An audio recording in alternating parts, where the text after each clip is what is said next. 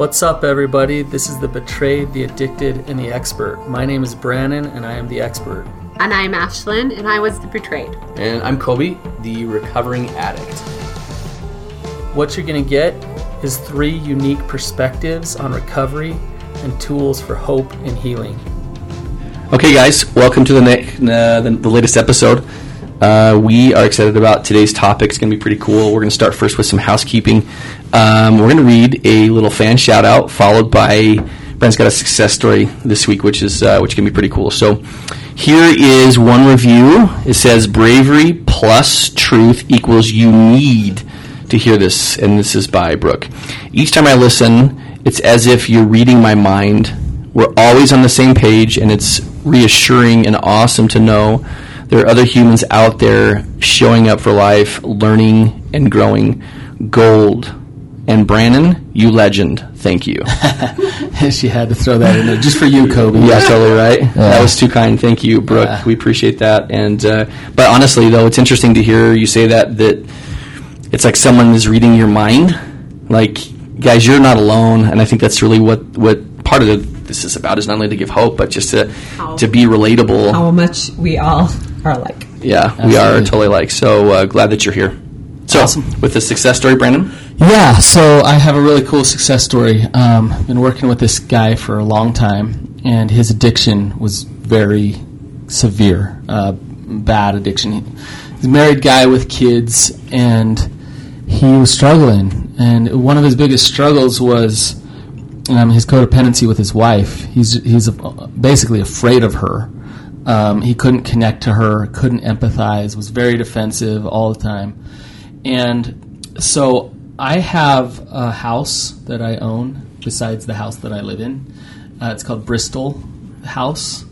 And it's a house where men go to get healthy themselves on an individual level. And um, a lot of the men in that house are married men going through a therapeutic separation who need to focus on their own recovery. And it's not an inpatient um, therapy house where they're doing inpatient therapy, but it's it's more like a uh, if if you guys know what Rat Park is, it's it's it's a sober living house that has community, has accountability, it has activities they do every week, and it's just a, a hyper focus on their individual recovery.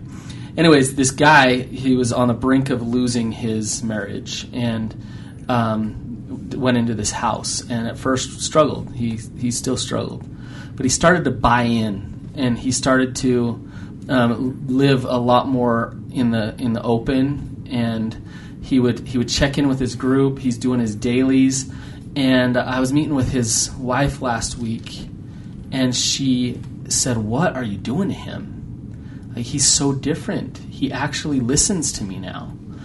And it was interesting because the the thing that that really made the change and has made the change is he. Uh, I was talking to him recently, and he said, you know what, when I don't focus so much on her, then I'm such a better husband. And when I focus on, on what I do at the house and and living my life better and gaining my own self-worth, then my relationship's so much better with her, and I have a much less lower desire to go act out.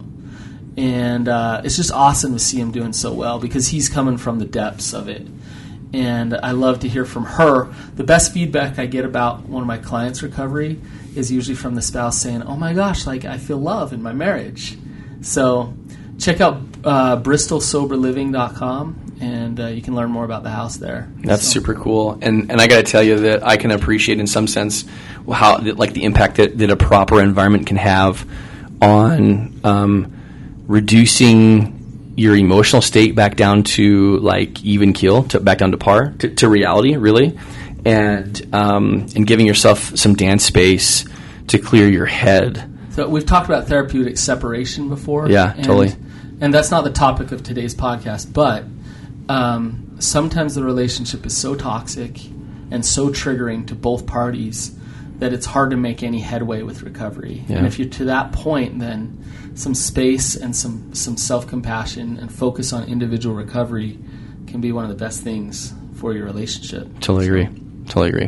Very cool. Okay. All right. So let's roll today. Okay. So we're going to talk about how you guys uh, got married and why you're attracted to each other. Wait, you guys. Wait, what? What? Why? Why did Kobe like Ashlyn, and why did Ashlyn like Kobe? I was looking for someone with an addiction who would lie to me. No. Just manipulate. I just lie. Didn't know it, but I guess I was. You, I, I, you know what? I'm just like dying. I'm sorry. That's not funny, you guys. It's, it's not, not funny. But it is. It is a hard pill to swallow to say I attracted this mess into my life. And, and you know what? That's really accountable and honest for you to say that, Ashlyn, because you could just say he's a jackass, you know. And I did for a long time. But the reality is, is you did attract that into your life, um, and what are you laughing at? Kobe's Kobe? Like crying in the corner. I'm just thinking of you said a, a, a jackass. I'm just thinking like R- Rocket in in Infinity War. He called Groot a D-hole, and I was like, wait, that's a new one. Like a jackass and a D-hole. Oh sorry, guys. Like I had to go there, but there's got to be some levity in this really hard topic. And so you just prompted a little line from Infinity War from Rocket. It's funny. It's funny. okay, okay. So anyways. Let's bring it on home. How, how uh, and why do you attract um, things into your life? Um You know, I I see people get married to the same person um, over and over and over again, but they're getting married to a different person. Right. But it's the same issues. It's the same energy. It's the same thing over and over and over again. Um, why do they attract that type of relationship, right? Um, and, and it's true. Uh, if, if we can't look at ourselves and say, okay, what is it about me that is bringing this into my life, then we're going to continue to bring those things into our life, right? Yeah. So, like, let me give you an example. Sex addiction. Um, and and and this, uh, I was talking to Ashlyn about this topic before we, before we started, and uh, the, the, the truth is some of the stuff might be hard to hear because in some ways we're saying you have some accountability for for what's happened in your life. And uh, this conversation isn't about who to blame. That's not what we're saying. We're saying we're not saying you're to blame or he's to blame or whatever. Um, this conversation is about self-reflection. Right. It's about looking at yourself and, and really saying, okay, like, what is it about me? Is it I, right? Well, and Kobe said something earlier this week that, that reminds me of, that there, that this whole recovery thing has... You know, once we get over that big icky part of, okay, I think we've got a handle on the betrayal and and the addiction. Now it's the other stuff that we get to work on, right. Which that is, you have to self-reflect and you have, have to, to start figuring out where where we got, how did we get here? Yes. Right? It wasn't just this addiction and betrayal. It was a lot of other things too. Th- this conversation that we're going to have right now is a level up from the first phase of, of treatment and recovery. The first phase is validating the pain and saying, yeah, you're in pain. The next one is, okay, now let's look at some things and um, really reflect and get honest with yourselves about about um, what it is that, that that has gone wrong here and what you can change. Um, so coming back to my example, sex addiction. If a sex addict has spent his life um, hiding who he is, um, manipulating, just trying to omit things or minimize or go into denial, right? And he's gotten good at that. Then when he starts looking for a life partner, is he going to look for a very vulnerable, authentic, honest, boundaried partner? Nope.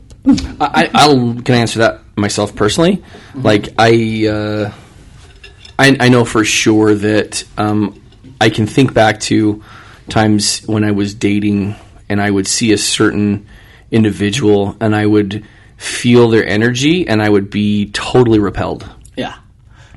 Um, and and it was for it was for various reasons and there and sometimes they were very very very different people, right?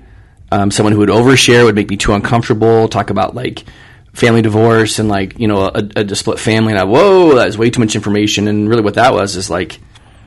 I was, I was like, her vulnerability and speaking truth was too uncomfortable. So I was like, deuces. Yes. I'm out, right? Right. And then I would also feel somebody who was, I, that would, that's an example of one of like a handful of people that, that repelled me because I was, I was um, totally uncomfortable. So I had to find someone who was more comfortable with my skill set, which really just meant we were really good about talking pleasantries, right? And really good talking about like, easy stuff, avoiding the harder stuff. Totally. Well, and I think this, as hard as it is to hear, it shows how far we've come because yeah. the fact that we are choosing to have a podcast and talk about really uncomfortable things in our own lives is worlds different than who we were eighteen years ago when we got married.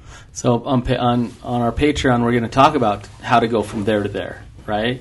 Because you don't have to keep attracting the same thing into, into your life over and over and over again. But but what you're what you guys are talking about, it's so true. Um, the we are out there when you start searching for relationships, we're searching for compatibility, and we're searching for somebody who's going to be compatible with our level of attachment. So couples meet each other's level of health when it comes to attachment when they get in a relationship. And um, when you get into therapy, if one or the other person starts to change that, it threatens the relationship because then you're not going to be attracted to each other because you can't. It's too hard. Um, I I was I was talking to someone today, and she asked me this question, like, how why, why like how how did I end up here? Why am I in this situation? And and she told me the story. She's talking to a church leader, and uh, she's talking to a church leader's wife. And the church leader's wife said something like, it's kind of fleeting and kind of, but she said something like, oh, I just wouldn't put up with that. And she got kind of offended by that, like, whoa, whoa, you're so much better than me, you know? But she was telling me this story saying, you know what? Like, that woman probably wouldn't end up married to who I'm married to because she's setting very clear boundaries and expectations that I'm not attracted to this. This won't work for me in my life, right? And so, and she was self-reflecting saying, what is it about me?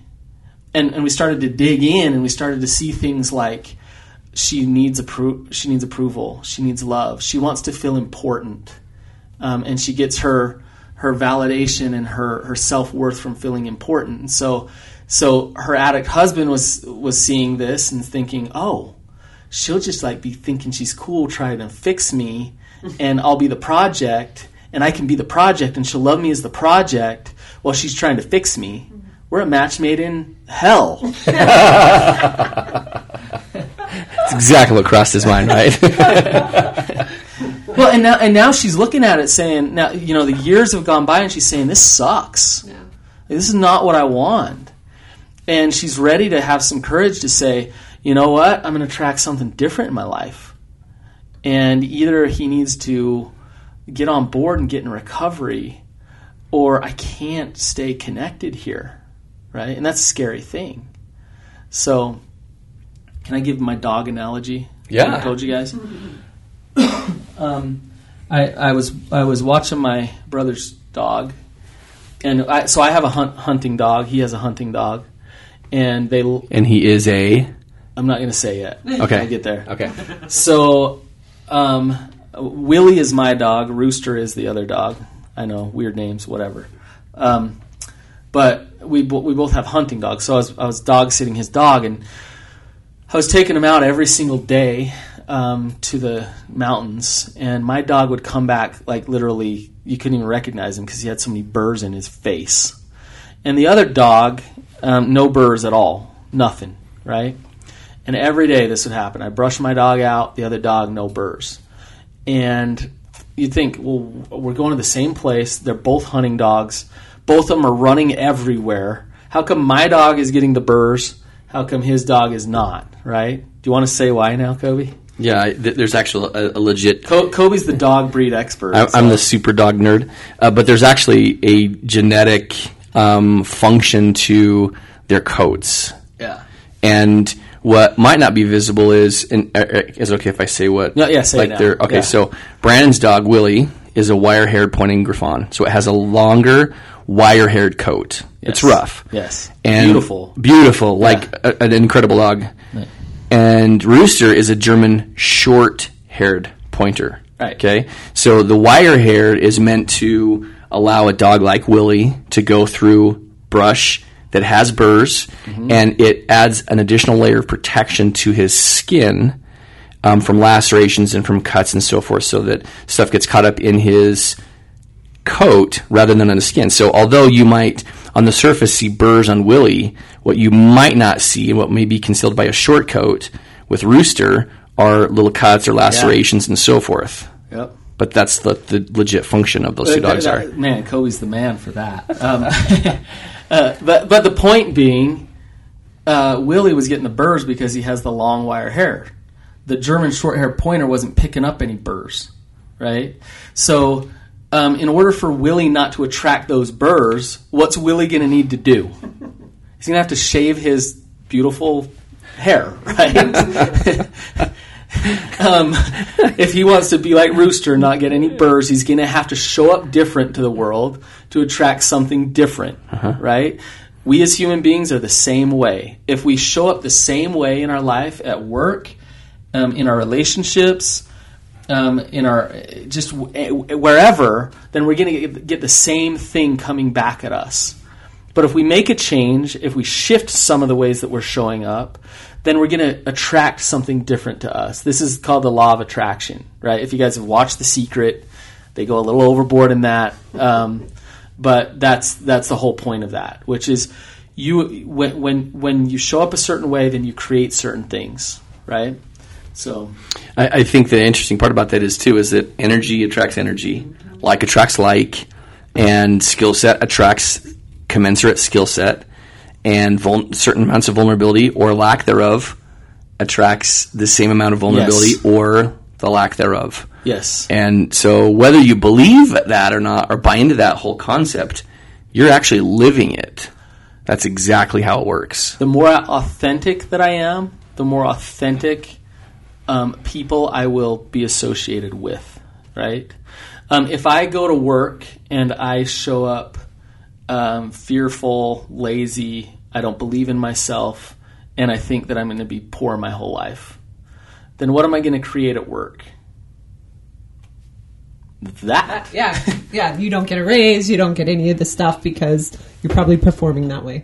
If I go to work and I show up um, confident and with an attitude of abundance and success, then what am I going to attract into my life? More of it. Yeah. So I've like, been doing it all week. It's awesome. It's, isn't it awesome? Those type of people will show up in my life. That type of content will come into my life. And that's what I will have, right? And and it's the same thing with the with the people in our lives, our relationships. And so it can get really hard if you're in a relationship where, okay, let's say you've been married fifteen, twenty years. And you start to recognize, oh my gosh, like, we do resonate on these levels together and we create this together, and I want to attract something new. But now you're stuck in a way because you're stuck thinking, well, if I change now, then there's all these consequences that could happen. So maybe I'll just stay comfortable in my misery here, right? So how do you how do you how do you start to shift out of that? I mean, I I think for, for me, I'm just I'm kind of replaying like the, the how you're talking about this makes me replay early recovery for me, and it makes me really really think about the effort that I put into my own recovery separate from Ashlyn. I mean, we, we took the philosophy of like work on the me before I work on the we, and I I took I took my own I took personal responsibility for my own growth because I knew. I knew for sure, I, for some reason I had mentally separated myself from you, Ashlyn, in the sense that I said, whether I'm married to Ashlyn or not, I'm like totally effed if I die right now and beat my maker. Like I'm, I'm done. I'm toast. And so that was a really big, like shame-filled or not, like fear and fire, I'm damnation or not. That was my motivation to take personal responsibility for me. So it was, no matter if Ashlyn was doing it or not, I was going to do whatever was necessary to grow. It just so happens that Ashlyn went with me. Um, and so simultaneously, we were growing and we were changing Um, and so we be so so we kind of we, we attracted the growth mindset that that we wanted in each other in a sense. But I will say there were plenty of times where one of us thought the other was ahead. Uh-huh. and uh-huh. and we told each other that. So. That made for really good times. Look how healthy I'm getting. Let, let me just tell you something. If you're saying that, then you're not very healthy. I know, right? And I'm pretty sure most people do this because oh, yeah. the more I talk to people, they're like, oh, yeah, we did that. So you just said something really cool. Uh, you said growth mindset. So if you want one of the secrets to changing what you attract, um, read that book, um, Mindset by Carol Dweck.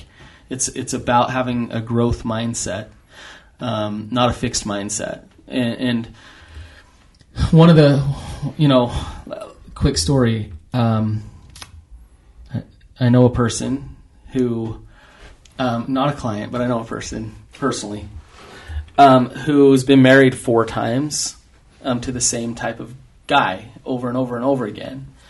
And uh, if you talk to her about her exes, she's full of blame. So if if you ask her, like, you know, why how why is this happening in your life? Well, it's because he's a douchebag, right? It's because he's this way, he's that way. If only that guy would have done this or that guy would have done that.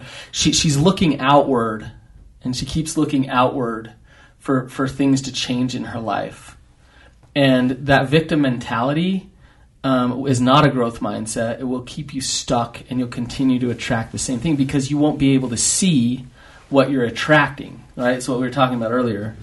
Um, getting out of that victim mindset means you can look at it, and now you can face it, and now you can do something about it. And I think what that looks like, I mean, we, we're practicing this all the time, still this far into recovery, right? Um, this weekend when Kobe tells me this is how you showed up and it wasn't in a good way, my dukes come up, right? right. Like, because he's telling me I did it wrong. But then when I take time to actually reflect, yeah. You can change. I can see it. Right. I, right. And then shift. It's like, okay. So for me to do that is super uncomfortable. Right. Still. Right. To, for me to like own my own stuff and for me to see that I do have a role and it's not just Kobe. Yep. That self-reflection, that shame resiliency, that that will make it so that you can adjust and shift and change, right? What if Willie, my dog, went out and got all these burrs? And he came back and he's like, man, these damn burrs, like, what, they will not leave me alone. Right? Willie Willie needs to go get a haircut. Uh, it's that that's the point, right? Get rid of your hair and the burrs will leave you alone. So we had a somebody reach out saying, "What if what if we don't do what you guys suggest? What if we just listen to the podcast and we keep doing what we're doing? Um, um keep attracting like, the yeah, same stuff, right? Like they were they, they're not getting help, outside help. Right. Like there's they're getting the same um actions every day, but they are listening to the podcast and they're saying, is it possible for us to make it through this by doing just what we are? Because I, I don't know that we're there yet to do something more. And I think immediately my thought is I hear Brandon's voice mm-hmm. saying, you know, if you keep doing the same stuff, you're going to get the, get the same, same stuff. Yeah. Right? Yeah. And, and, and it's interesting this, what, what you're talking about with them, because I see this all the time. Um, one thing that doesn't, that doesn't shift you or change you is is just knowing more about um, what you attract. And, and so if you, you can analyze yourself, you can intellectualize, you can see it, but that won't totally, that won't change it. I mean, you have to go experience it. You have to go do something different so that you experience something different so that you learn. Um, I, I see I see guys get stuck in that of they come into treatment and, and they want recovery and they get really good at speaking the language of recovery. But what they don't want to do is actually learn how to take accountability, um, actually learn how to really connect with a support system on a level that they feel love and vulnerability. They don't want to do that, but they can tell you how it's important to do that, mm-hmm. right? You see what I'm saying? So just listening to us is great. Keep listening. Um, but if you don't, and, and, and our way isn't the one size fits right. all, but if you don't do anything and you just listen, then you'll get educated and you'll keep attracting the same thing into your life over and over. Right. I, yeah. I feel like most humans, we have to ask for help. And it's that whole idea of finding someone who's two steps ahead. Yeah. What have you done? What have you done? Like, we've all done it different.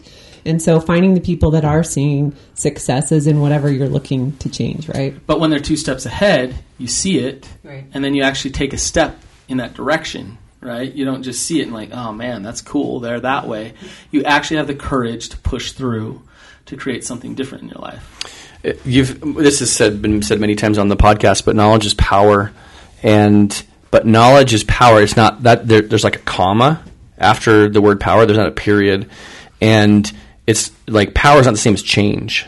So knowledge is power, I would add, to change, if that is actually that, that knowledge is actually implemented um, into daily life, and it's pract it's practiced. Practiced. And um and, and I know for sure that I man I listened to The Secret, well, I guess it was back two thousand seven, I think two thousand six, and uh, listened to it quite a bit.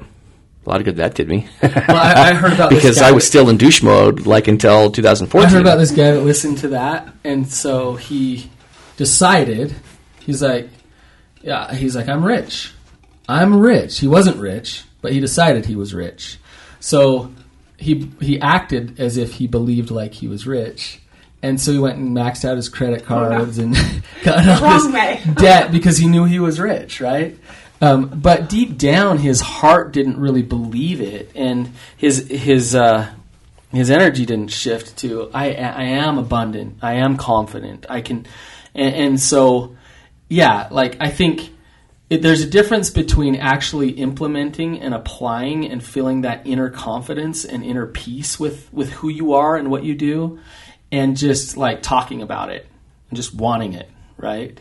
There's a difference. And the the difference is in the courage to the, to actually apply it, right? So I think it, and I think it requires um, tolerance, and we talk about this a lot too, tolerance to be uncomfortable and tolerance to be stretched and tolerance to be in pain yeah, and to face it. Some really hard truths.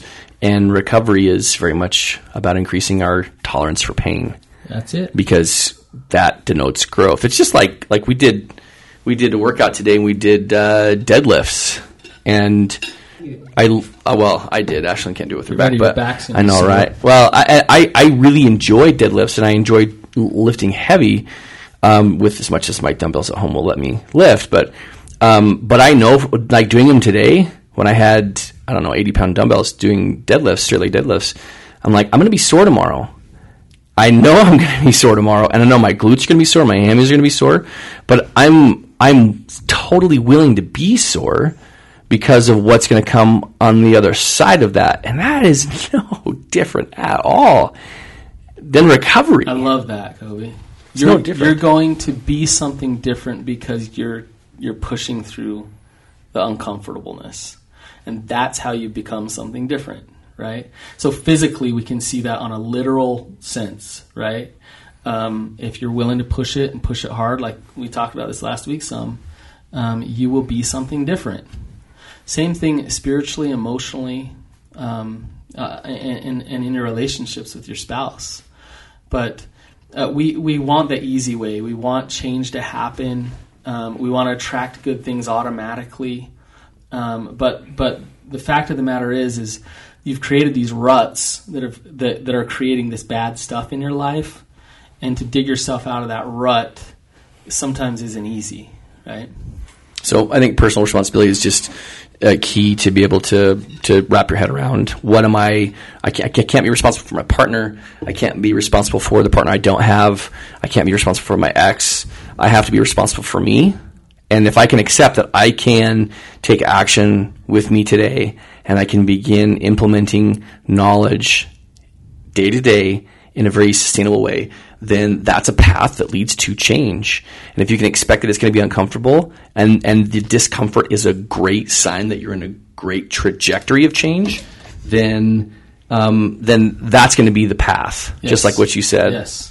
And uh, I think the, the real thing we're going to focus on um, right now on Patreon is what that path could look like. We'll talk about ways that, that Ashlyn and I have implemented change and how we were able to grow and the actual like best practices for us. Brandon, you're going to touch on those as well because we don't obviously we don't have all the answers, so you're going to be able to add to that as well. That's what I do. I do want to I want to add this before we wrap this up. This this a lot of this stuff is generational. So um, we we we're in these ruts. We create these patterns and we tr- attract these things because we do what we were taught from our parents, and our parents do what they were taught from their parents, and and their parents do it for their parents. And and so when you're the one in the midst of the nasty consequences from this, wh- whatever you're attracting, um, you might not have the tools to bust out of it because you, you've been surrounded with people that are attracting the same stuff, right? Um, but what I want you to consider is it's to, to, to be the one that breaks the, the, the chain from the dysfunction. The generational chain. The generational chain of the dysfunction. Um, it's hard and it can take work. And yeah. but, but but what I want to say is um, the other end is true as well, that if you do do the hard work, if you make your life goal part of part of saying, I'm not going to live this way, I'm going to get healthy, you are changing generations to come as well. So that work is not done in vain, and it's not just for your own good. Um, it's for your posterity, right? I absolutely believe this, Brannon, because the minute we started diving deeper into our own stuff and really making those changes, it showed up in our kids.